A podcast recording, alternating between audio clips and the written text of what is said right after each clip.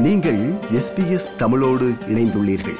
SBS dot com dot AU forward slash Tamil எனும் இணையத்தின் மூலம் மேலும் பல சிறப்பான நிகழ்ச்சிகளை நீங்கள் கேட்கலாம்.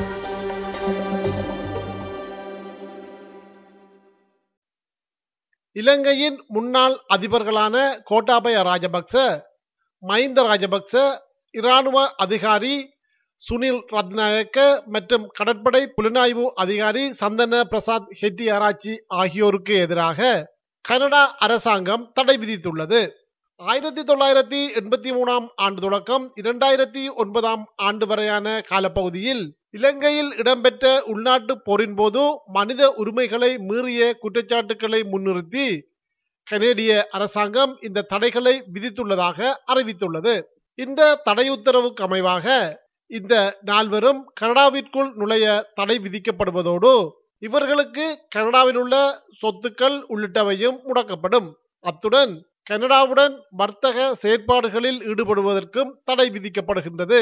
பட்டியலிடப்பட்டுள்ள குறித்த இந்த நான்கு நபர்களும் குடிவரவு மற்றும் அகதிகள் பாதுகாப்பு சட்டத்தின் கீழ் கனடாவிற்குள் அனுமதிக்கப்பட மாட்டார்கள் எனவும் கனடா அரசாங்கத்தினால் விடுக்கப்பட்ட இது குறித்த அறிவிப்பில் தெரிவிக்கப்பட்டுள்ளது.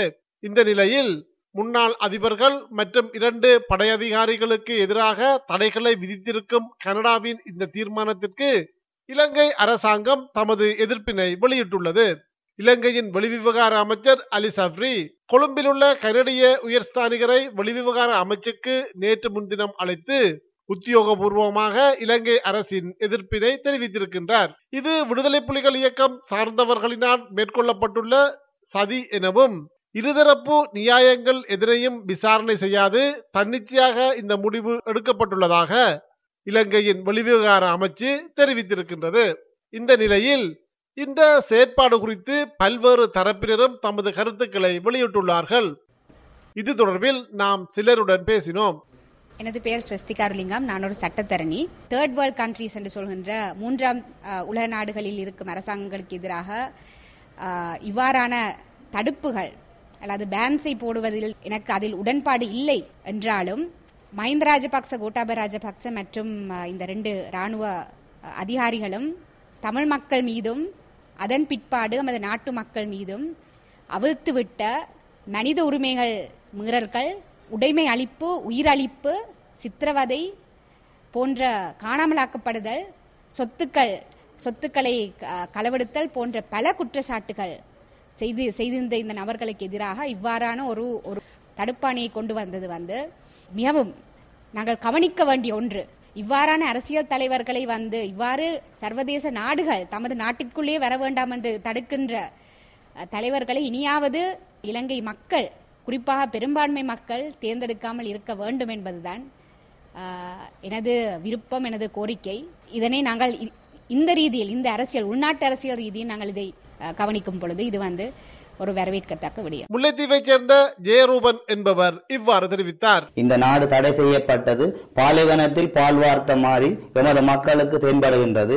ஏனைய நாடுகளும் அதை பின்பற்றி எமக்கு கரம் கொடுக்க வேண்டும் என மக்களாகிய நாம் உங்களிடம் கேட்டுக்கொள்கிறோம். தமிழ் தேசிய கூட்டமைப்பின் வன்னி மாவட்ட முன்னாள் நாடாளுமன்ற உறுப்பினர் சாந்தி ஸ்ரீஸ்கந்தராஜா அவர்களிடம் கேட்டபோது அவர் இவ்வாறு தெரிவித்தார். இந்த மஹிந்த ராஜபக்ச குடும்பம் அல்லது கோத்தபாய ராஜபக்ச குடும்பம் யுத்தத்தின் வெற்றி யுத்தத்திலே தாங்கள் பயங்கரவாதவாதிகளை மட்டும்தான் அழித்தொழித்தோம் என்று கூறிக்கொண்டு வந்தனர்.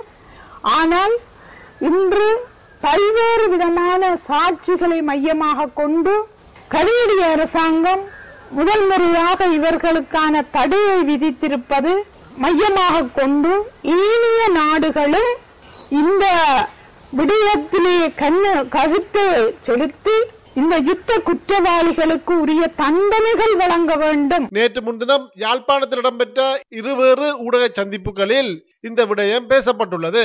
ஜேவிபியின் முன்னாள் நாடாளுமன்ற உறுப்பினர் சந்திரசேகரன் இவ்வாறு தெரிவித்தார். தற்பொழுது கனடா நாடு இந்த ராஜபக்சாக்களுக்கு பயண தடை விதித்திருக்கின்றது. மிக வரவேற்கத்தக்க விடயம்.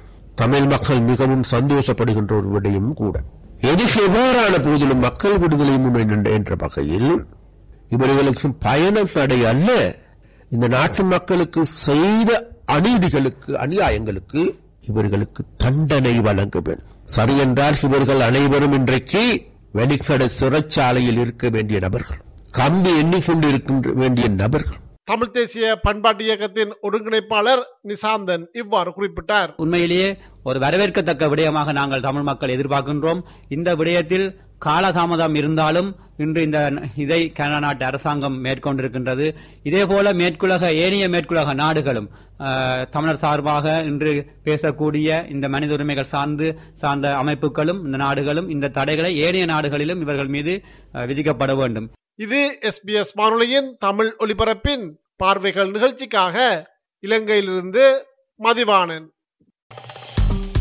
விருப்பம் பகிர்வு கருத்து பதிவு. லைக் ஷேர் காமெண்ட் எஸ்பிஎஸ் தமிழின் ஃபேஸ்புக்